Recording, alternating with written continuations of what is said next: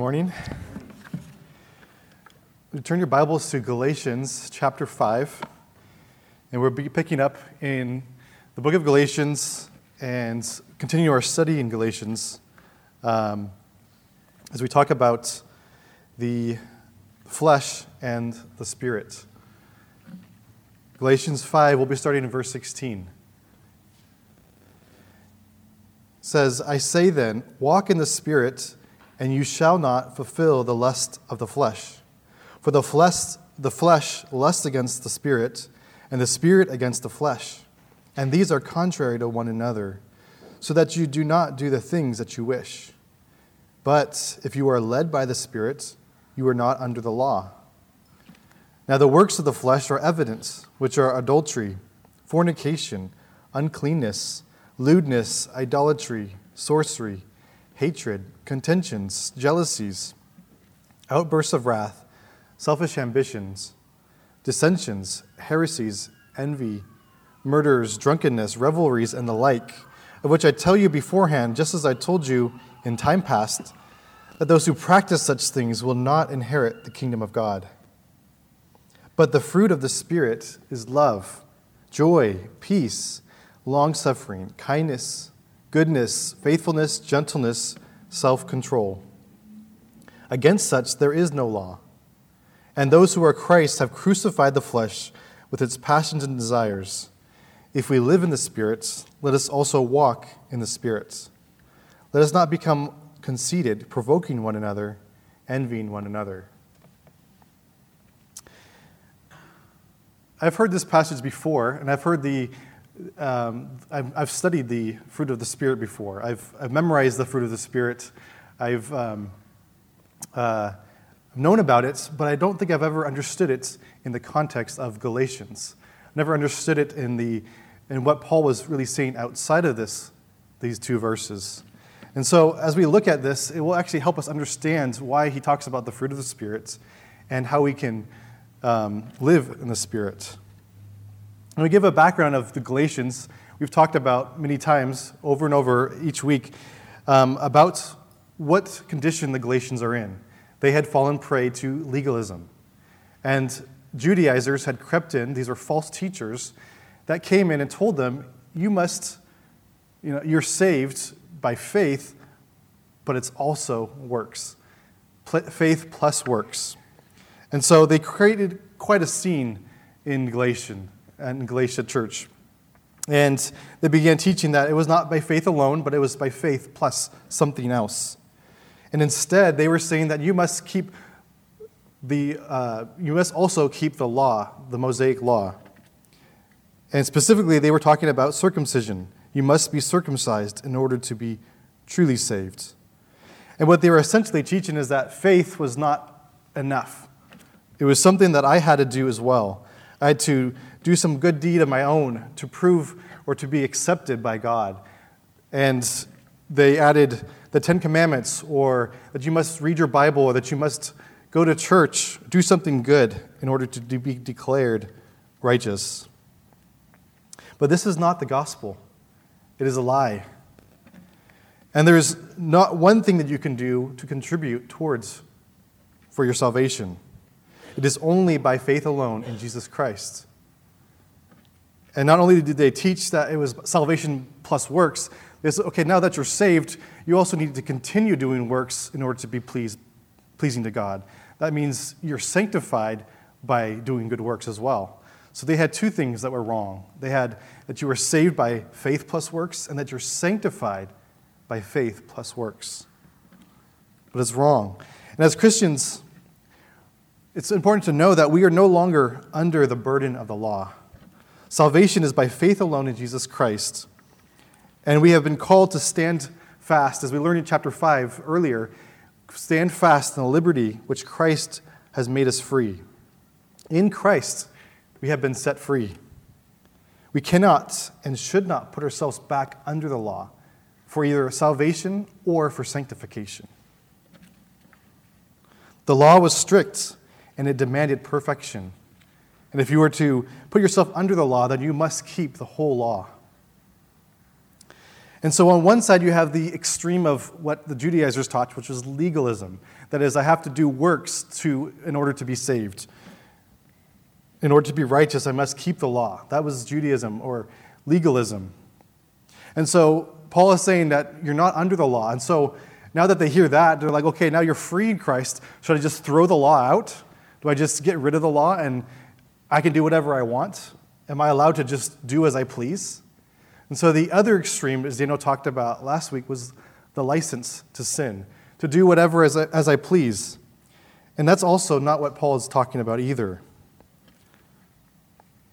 And we learned last week that it isn't because it isn't that we have the freedom to do whatever we please, but we're free in Christ to love.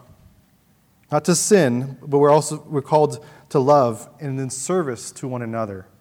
And we learned that law, the um, love is actually the fulfillment of the law. To love one another as yourself. And in demonstrating love, we actually fulfill the law. so if we no longer have to live by the law and we don't have that the law to hold us accountable for our actions what do we, what do we base our uh, actions, our motives, our, what, what do we govern ourselves by if we don't have the law anymore? If we've been freed from the law, then what is our motivation to live holy, to live righteously? How do we, how do we live pleasing to God? What are we to follow? Well, the answer is found in Galatians 5:16. Uh, it says, "I say then, walk in the spirit, and you shall not fulfill the lust of the flesh." The key to success in the Christian life is to walk in the Spirit. That is the guaranteed way to overcome the flesh and to see victory in the Christian life. In fact, it's stated as a promise. It says, Walk in the Spirit, and you shall not fulfill the lust of the flesh. It's a promise to us. And success in the Christian life is not about following a list of rules and regulations. We don't gain favor from God by keeping the Ten Commandments, and we aren't able to keep the Ten Commandments. We have been freed from the letter of the law, and in, in, in order for us to um, be called to walk in the Spirit. However, Paul recognizes that there is, that is not that easy to do. Because there's a conflict that we see in, chapter, uh, in verse 17. There's a conflict between our flesh and the Spirit. Let's look at it. It says in 17 that the flesh lusts against the spirit, and the spirit against the flesh, and these are contrary to one another, so that you do not do the things that you wish. And Paul is saying that there's, some, there's an intense battle that is going on between your flesh and the spirit. And on one hand, we're born with a sin nature, and this sin nature we inherited from Adam, from our father. And when we trusted in the Lord, we were given a new nature. We were given, we were born again. And we were given new desires, new um, motivation to love and pl- please the Lord. Yet there's still this inner conflict, inner battle between our flesh, our old nature, and the new nature that Christ has given us. And at times we find ourselves defeated. We find ourselves unable to um, um, please the Lord because our old nature is still around. And really, what it's showing us too is that there is no middle ground. I'm either walking in the Spirit, I can either do that, or I can walk in the flesh or please my flesh. I cannot do both at the same time. I cannot be praying and at the same time fighting with my wife.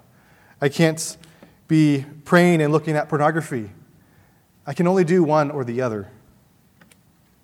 And Paul expressed this conflict. He expressed this inner conflict that he had in Romans 7:18.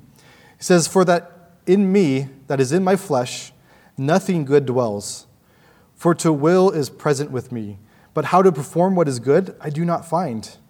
For the good that I will to do, I do not do, but the evil I want to I, wa- I will not to do, that I practice." Now, if I do what I will not to do, it is no longer I who do it, but sin that dwells in me. if I allow my flesh to control and fail to listen to the Holy Spirit, then I end up not doing the things that the Holy Spirit want me to do. But on the other hand, if I allow the Holy Spirit to take control, then I end up doing the things, I end up not doing the things that my flesh wants to do. And so, in a sense, that the Holy Spirit acts as a restrainer for me to keep me from doing the things that my flesh wants to do. And so, how do we see victory in this? There is victory over the flesh, there is victory. And the victory, the key to victory, again, is to walk in the Spirit. It says, Walk in the Spirit, and you shall not fulfill the lust of the flesh. And Paul loved to use you know, illustrations. So, what does it mean to walk in the flesh? We talked about that a lot so far, but what does it mean to walk in the Spirit, not the flesh?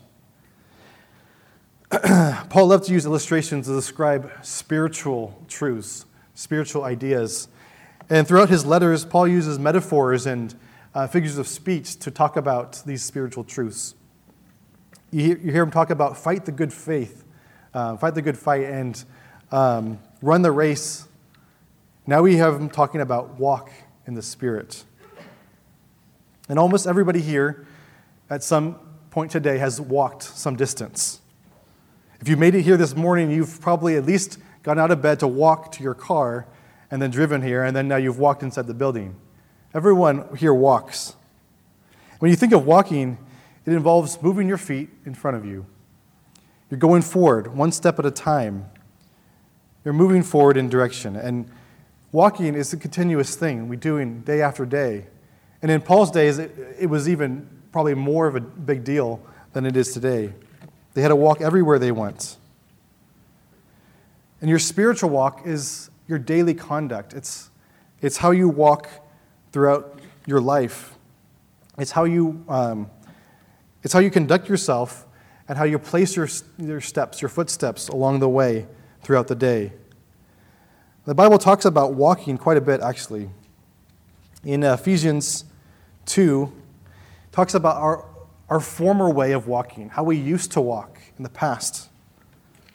Let's look at how we used to walk. Ephesians 2 1 says, And you he made alive who were dead in trespasses and sins, in which you once walked according to the course of this world, according to the prince of the power of the air, the spirit who now works in the sons of disobedience, among whom also you also you all once conducted yourselves in the lusts of the flesh, fulfilling the desires of the flesh and of the mind, and were by nature children of wrath, just as the others.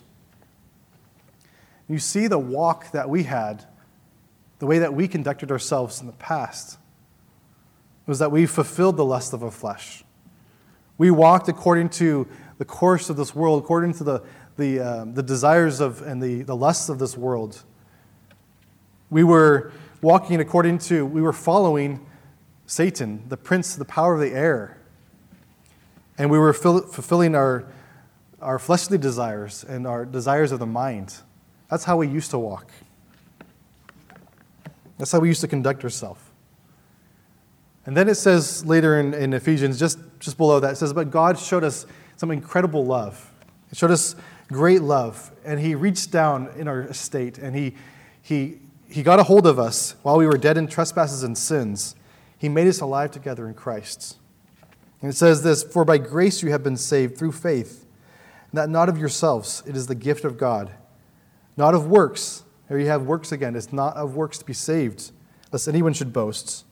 For we are his workmanship, created in Christ Jesus for good works, which God prepared beforehand that we should walk in them. And so we've been given a new life, new desires, not, not, to, not to please God with our, with our flesh, by doing, following the law, but to do it out of love for what he's done for us. So, how do we do this practically? How does this look? To walk in the Spirit means that we allow the Holy Spirit to be our guide, to guide us in our daily conduct in wherever you go and whatever you do. This means when you go to the grocery store, when you go to, go to work, when you go to church, it's not just a one time event, just like walking, it's a continuous day after day, to be guided and directed by the Holy Spirit. And as the Spirit guides you and directs you, and you follow His lead, you will progress in the, in the you will progress forward, you will move forward in the Christian life. And that is what it means to walk in the Spirit. You'll be moving forward. You'll see progression. You will see victory over the flesh. And we do this in a number of ways. We can do this by allowing Him to, um, we allow Him to convict us, and we listen to that conviction. We listen to His promptings. Have, have you ever been reading the Word of God and you, uh, you read a, a verse or a passage, and immediately it just pops out to you and you're convicted by the Lord? by something maybe that you said to somebody else or something you did to somebody else. And you realize that that's the Holy Spirit speaking to you through His Word, saying, you need to go talk to that person and apologize. Do we listen to those promptings from the Holy Spirit? Do we, do we hear his, his, um, his, his voice through His Word?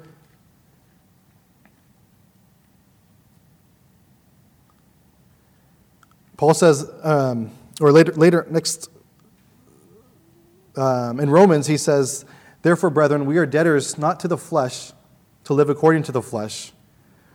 For if you live by the flesh, you will die, but if by the Spirit you put to death the deeds of the body, you will live. We, don't, we also don't want to resist or grieve the Holy Spirit. The Bible talks about not to grieve the Holy Spirit of God. What are some practical ways that we can do this what should this daily basis walking in the Spirit look like?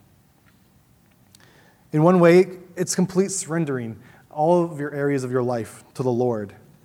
Sometimes we hold different areas back from the Lord. You have a, a boundary around certain areas. You say, Lord, you can't control this one area of my life because it's important to me. I want to hold on to this sin. Don't come near this area of my life. Don't make me change in this, this area. I, that's just who I am. No, you can't touch that. The Bible talks about this. In Romans, it says, I beseech you, therefore, brethren, by the mercies of God, that you present your bodies a living sacrifice, wholly acceptable to God, which is a reasonable service. We should be completely surrendering, giving up our whole life to the Lord in whatever area He calls us to, to change in. Secondly, we can be we are called to be led by the Holy Spirit. In Galatians 5:18 it says, "But if you're led by the Spirit, you're not under the law." And so walking in the Spirit also means that you're being led by the Spirit. You're following the leading of the Spirit.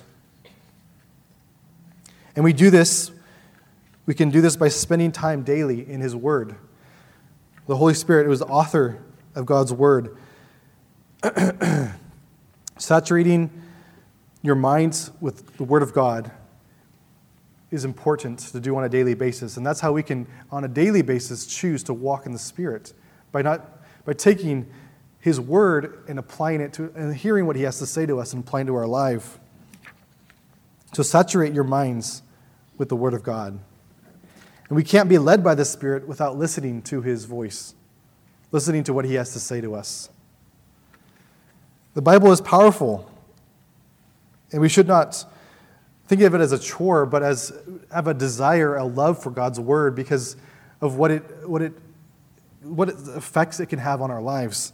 It says in Hebrews that the word of God is living and powerful, sharper than any two edged sword, piercing even to the division of soul and spirit, and of joints and marrows, and is a discerner of the thoughts and intents of the heart. The word of God is a place where we can hear the Spirit speaking to you, convict us, lead us, motivate us to change, motivate us for holiness, and to point us to Christ. Another area that we can walk daily in the Spirit is being filled with the Holy Spirit. Ephesians, there's two, passages that, that really touch on this um, quite well. In Ephesians 5, it says, And do not be drunk with wine, in which is dissipation, but be filled with the Spirit, speaking to one another in psalms and hymns and spiritual songs, and singing and making melody in your heart to the Lord. And in Colossians, there's a similar passage that reads this way Let the word of Christ dwell in you richly, in all wisdom, teaching and admonishing one another in psalms, in hymns, and spiritual songs, singing with grace in your heart to the Lord. We have these two very similar passages. The first one um, talks about being filled with the Holy Spirit. And the second one talks about letting the word of Christ dwell in you richly. The effects of the two are the same. And so it has been said that to be filled with the Holy Spirit is to really let the word of Christ dwell in you richly. And you'll be filled with the Holy Spirit. The fourth area we can yield to the Holy Spirit is to set your mind on the things of the Spirit. Romans 8 talks about this. Romans 8 5, it says, For those who live according to the flesh set their minds on the things of the flesh.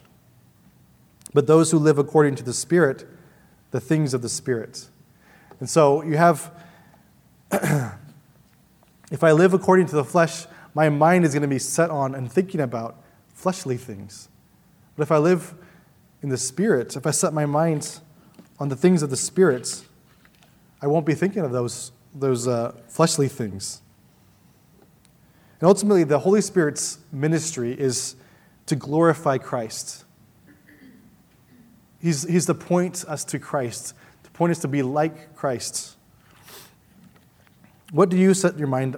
Uh, what do you set your mind on?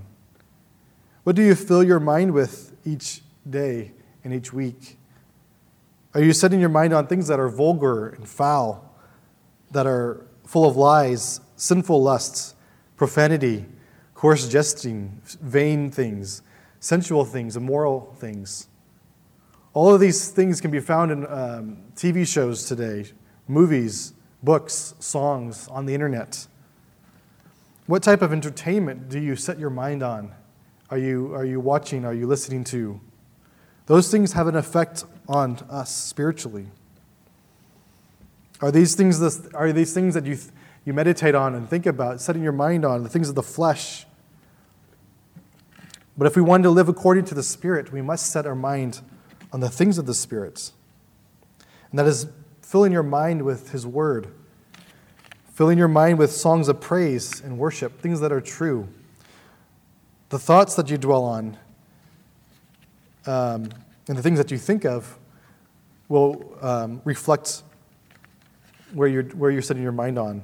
Philippians 4 8 says it this way, or encourages us this way Finally, brethren, whatever things are true, whatever things are noble, whatever things are just, whatever things are pure, whatever things are lovely, whatever things are of good report, there is any virtue, if there is anything praiseworthy, meditate on these things.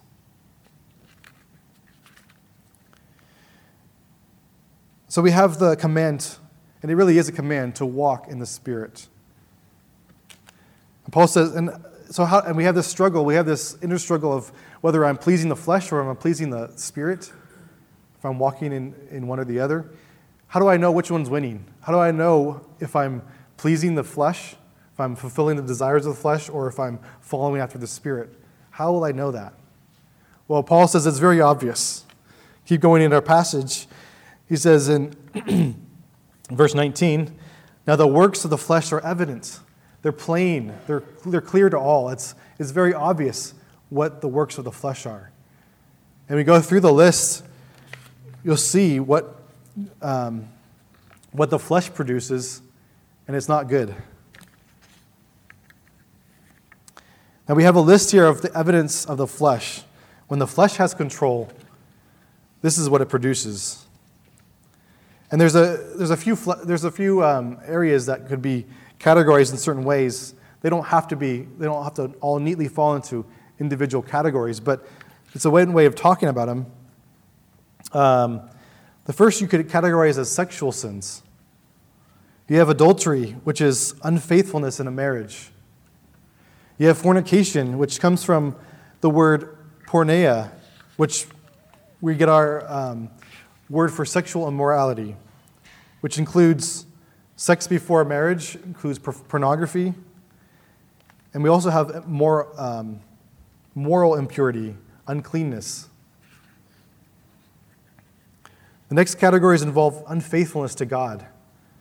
You have idolatry and sorcery, which puts something else above God or in place of God. You have something that you worship instead of God. And sorcery involves communication with evil spirits. Um, and it's actually where the, the term comes, the term for sorcery is pharmakeia, which we get the word pharmacy from, or pharmaceuticals, drugs. And it's because of the link between um, the, communicating with spirits and, and doing drugs at the same time was a, was a form that they used to do, which they have done. And sorcery can also come in other forms as well, superstitions, following after horoscopes to find meaning. Then there's the another category that involves relationships with others. You have hatred. You have contentions, fighting with one another, jealousies, wanting something that someone else has, outbursts of wrath, uncontrolled temper, selfish ambitions coming from office seeking, seeking your own, dissensions where divisions come from, and heresies where you have false teaching, which we see in Galatian, Galatia, envy and murderers. All of these involve relationships with others and, and um, how we respond with, to others. Then there's selfish indulgence, which we have drunkenness and revel, revelries and the like. These demonstrate a sin, uh, this sin, this sin demonstrates a lack of self control. Now, if you, you could say that uh, you know, I've made it through this list, I've, I've not hit any of these points, which would be surprising. But if you think that you never, I've never done these physical acts or anything like this, but remember the Lord Jesus, how he talked about if you look at a woman to lust after her, you've what? Committed adultery in your heart. And so these, these lists don't just include the physical acts, but it also includes your heart attitude. If you hate your brother, um, God says that it's, it's as if you uh, murdered. You have uh, hatred in your heart.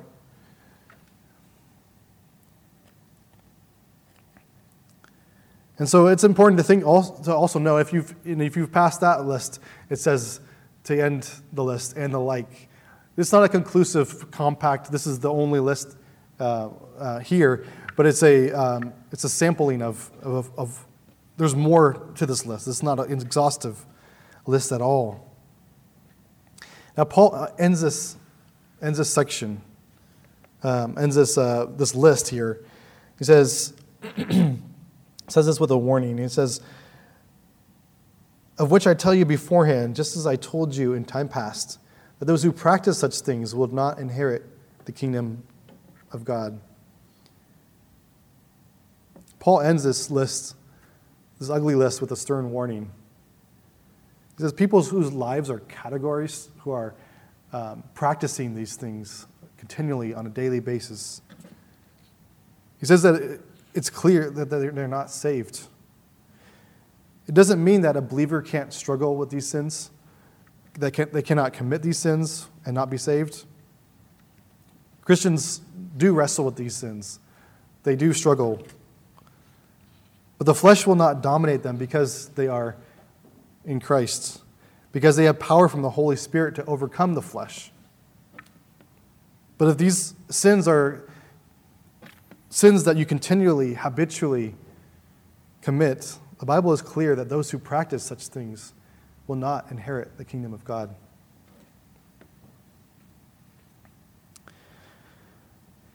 The flesh cannot be reformed, it cannot be improved.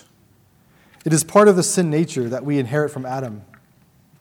Romans 6 8 says that for to be carnally minded is death, but to be spiritually minded is life and peace, because the carnal mind is enmity against God, for it is not subject to the law of God, nor indeed can be. So then, those who are in the flesh cannot please God. the flesh is unable to produce the fruit of the Spirit, as we're going to talk about soon. The, the flesh is unable to uh, fulfill the law of God, to follow his commandments.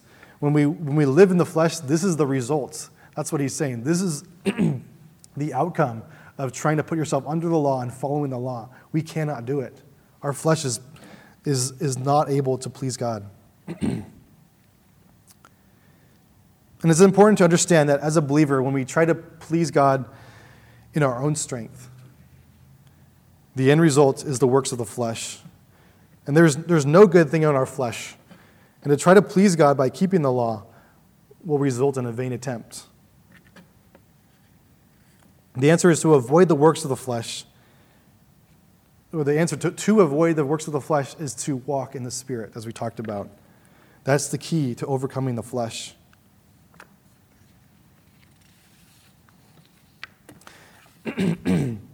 and as we talked about earlier, we remember that the, the flesh and the spirit are at odds with each other, they're contrary to one another.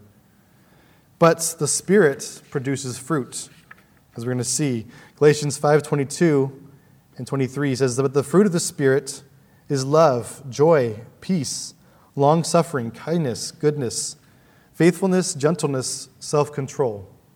Against such there is no law. the works of the flesh are plural.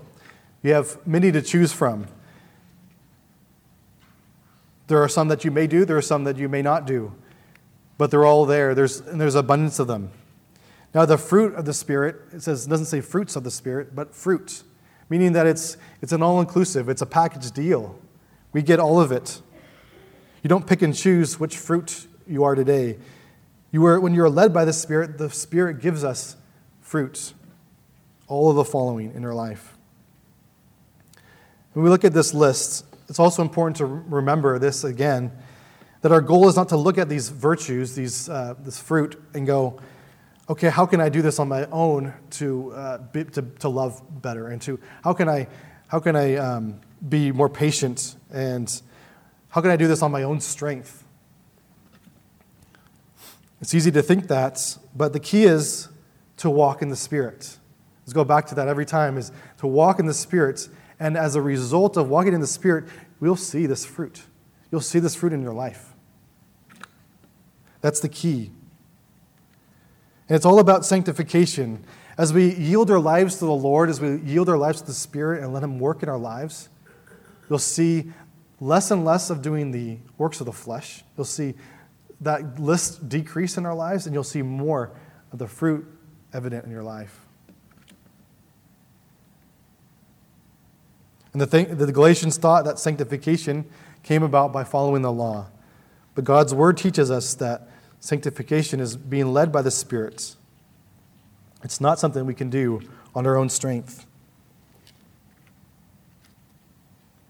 If you look at this list as a whole, and we're told, you know, here's some virtues that you need to have. If we were to create um, a law that said you must demonstrate love, you must demonstrate kindness, and, and all these things, what would that kind of person look like? What would he, what kind of person would you have to be? But you had to be a pretty remarkable person, I think, to demonstrate these character qualities, especially on your own. You would have to be like the Lord Jesus Christ, because he was, Jesus was the only one who was able to perfectly live and demonstrate this fruit of the Spirit. And it was a, and his life is a perfect uh, example of one who was fully yielded to the Spirit, fully letting, allowing the Spirit to control his life um, at all times. The fruit of the Spirit is nothing less than examples of how Jesus lived. And we can look to Jesus to see how he lived and how he demonstrated those, these fruit of the Spirit. And we see that these, these fruit this fruit is the opposite of the flesh. We see how it's, if you look at the list that we talked about before and compare it to this list, it's they're complete opposites. If I have love, I won't hate one another. If I, I won't, um, if I have joy, I won't cause dissensions and, uh, or have outbursts of wrath. If I have peace and long suffering, I won't be displaying selfish ambitions or contentions. If I have self control, I won't be indulging in drunkenness. The fruit of the Spirit, let's look at um, a few of them. the fruit of the Spirit is love. And love is a true mark of a believer. Love is that sacrificial, humble, put other needs first, or put in, putting them above their own. Jesus talked about the love that we would have. Jesus said that in John 13 35, By this all will know that you are my disciples if you have love for one another.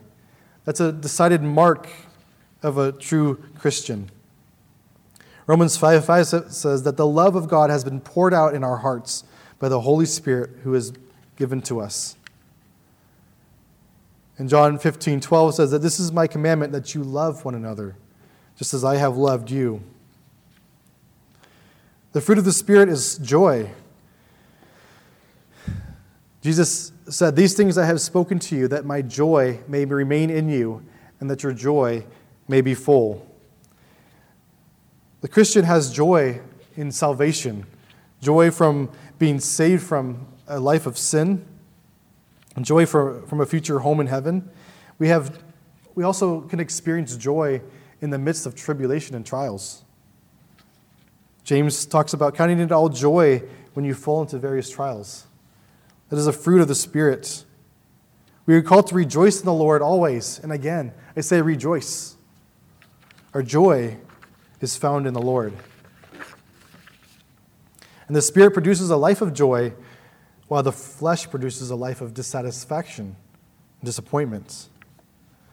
The fruit of the Spirit is peace. Romans 12, 18 says that if it is possible, as much as depends on you, live peaceably with all men. We will exhibit peace with others, with one another, when we are filled with the Spirit. John 14, 27 says, Peace I leave with you, my peace I give to you. Not as the world gives, do I give to you. Let your heart not be troubled. Let not your heart be troubled, neither let it be afraid. We have peace with God through the work of Jesus Christ on the cross.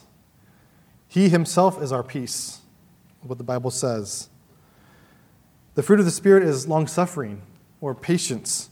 And patience was a characteristic of the Lord, of the Lord Jesus.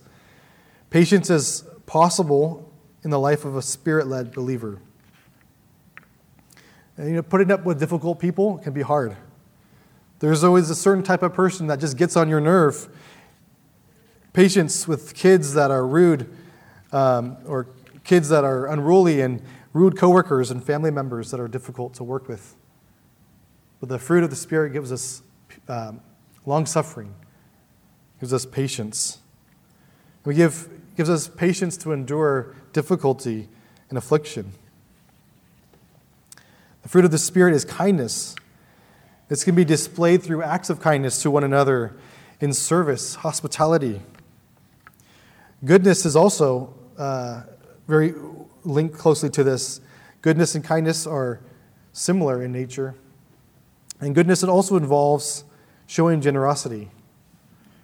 In Galatians 6:10 6:10 it says, "Therefore as we have opportunity, let us do good to all, especially to those who are of the household of faith."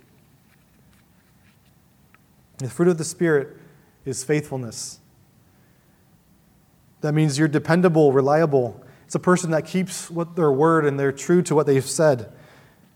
They keep their promises. And this can be seen in a faithful ministry. It can be seen in faithfully following through um, in their life and in their marriage.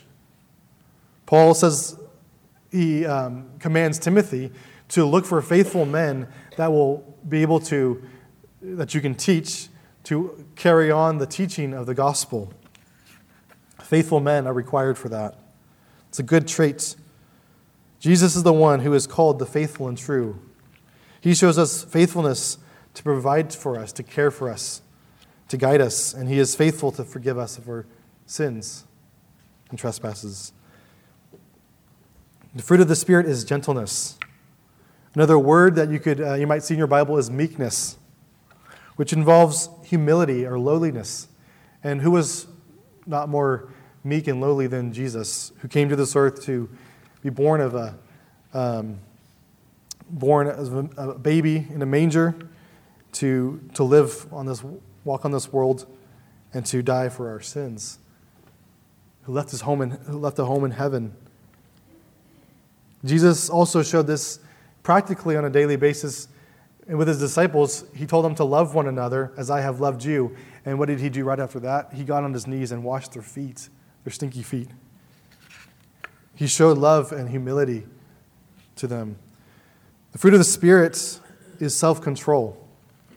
Those who walk by the Spirit will have a, a life restrained from, um, from sin and, and controlled by the Holy Spirit. We don't live our life any way that we want, but we live it under the control of the Holy Spirit, His guidance. And, and restraint in this area and, and this, showing this character virtue would, would really show control in regards to sexual immorality, to drunkenness, restraint from pornography. The Holy Spirit gives the believer power over these things, the control to have victory over these passions and lusts. How can somebody live a life that contained all of these virtues? On my own, that would be impossible. This is a result of following, being led, being filled, yielding your life to the Holy Spirit by walking in the Spirit on a daily basis. This isn't a result of one, one day just waking up, okay, now I've got the fruit of the Spirit. This is an ongoing process, a daily walk with the Lord, daily being in His Word, having Him change you sanctifying you. This isn't the result of human law keeping as well.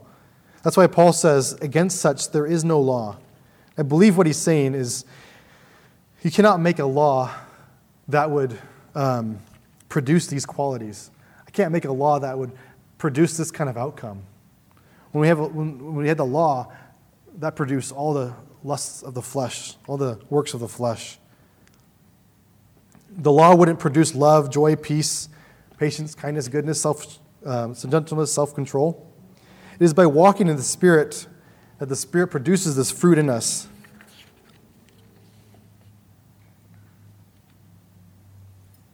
And on top of that, I believe it also means that a life that is yielded to the Holy Spirit, a life that is led by it, producing this fruit, conforms to the law of God. As we yield ourselves in the direction of the Holy Spirit, we actually are fulfilling the law of Christ.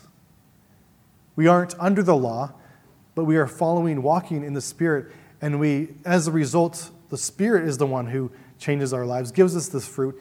And then in turn, when we're doing that, we're seeing um, the uh, fulfillment of the law.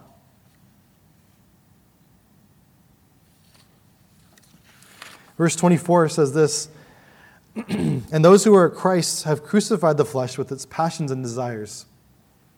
Paul reminds the believers two important truths. We belong to Christ, those who are Christ's. Excuse me. And we have crucified the flesh with its passions and desires.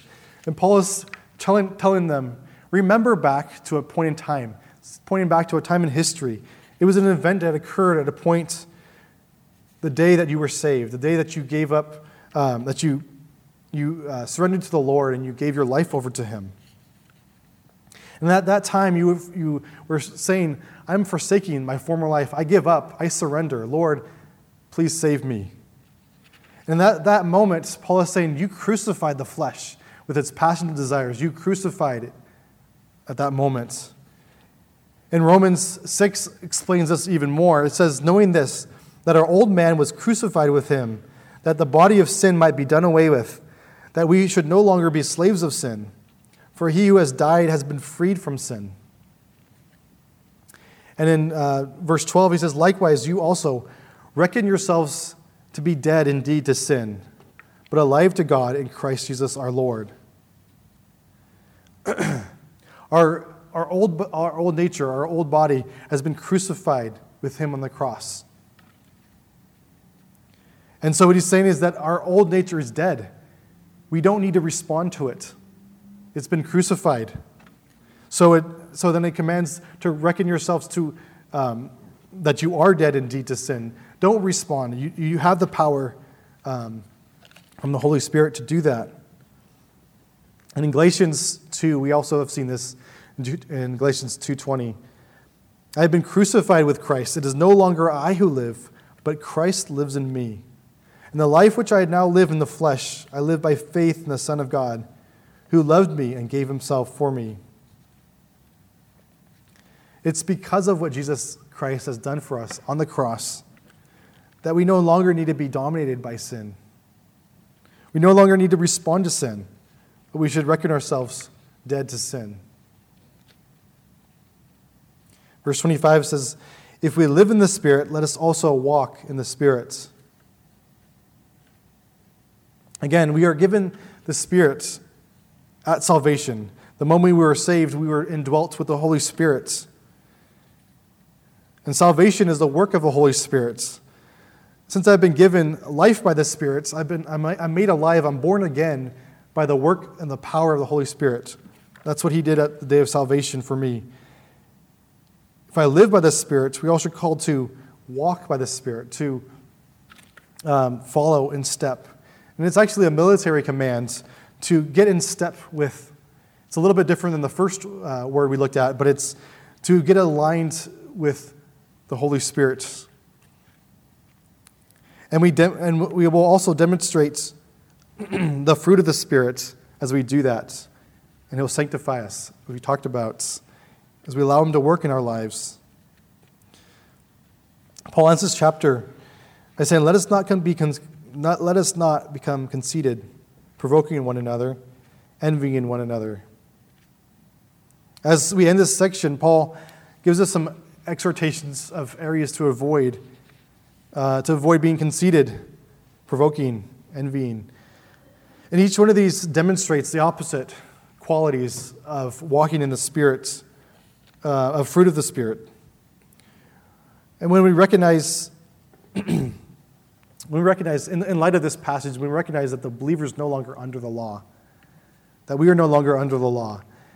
These negative traits can become can come up inwardly as, as a result of um, that desire to put myself back under the law. It could come up as a um, uh, a desire to show that I, I can keep the law, I can, I can do this, and then I become conceited, I become proud. These negative traits can come out that way. We become proud of our vain achievements and look down our nose at those who don't measure up to the standards that we have set and these self imposed rules. And so instead, we strive with one another and we envy one another. And that's what was probably occurring in Galatian, in the Galatia church um, at that time.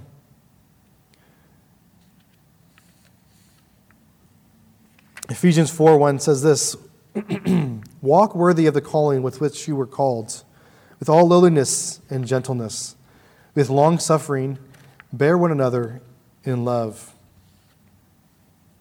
And Ephesians 4:17 says, "This I say, therefore, and testify in the Lord, that you should no longer walk as the rest of the Gentiles walk, in the futility of their minds." How should we walk? Instead, Colossians 3:12 says, "Therefore, as elect of God, holy and beloved, put on tender mercies, kindness, meekness, long suffering, bearing with one another, and forgiving one another. If anyone has a complaint against one another, even as Christ forgave you, so you must also do. But above all these things, put on love, which is the bond of perfection. We have a list again of fruit that is similar to the fruit of the Spirit and love is the ultimate calling, that we, we are to love one another. We have been free not to be, um, not to do whatever we want, but we're free to love one another in service. The, free, the secret victory, a victory, the secret to victory over sin is to put ourselves in subjection to the Holy Spirit and allow Him to have His work in us. What would it look like if you were to yield completely to the Spirit? Are there areas in your life that you're holding back from? Is there sin that you're holding on to? If so, confess it to the Lord and allow Him to work fully in your life. I say then, walk in the Spirit, and you shall not fulfill the lusts of the flesh. Let's pray. Heavenly Father, we uh, thank you for this passage, this, uh, your word, Lord, and the, the clear um, command to walk in the Spirit, Lord. And we thank you for the, the Holy Spirit and his, the power that you give us through the Holy Spirit to overcome the flesh. Lord, we pray that we would uh, more and more be conformed to the image of your Son, that we would yield our lives to the Holy Spirit and uh, his leading. And Lord, we, I pray that you would show that to us practically, daily, how we can do that, how we can, uh, each one of us individually, yield our lives to the Lord. Uh, Lord, we pray that we would have love for one another, we would uh, show compassion, kindness, and not envying and, and showing, producing uh, the works of the flesh. Lord, we pray that you might produce in us fruit and lasting fruit. We pray this in Jesus' name. Amen.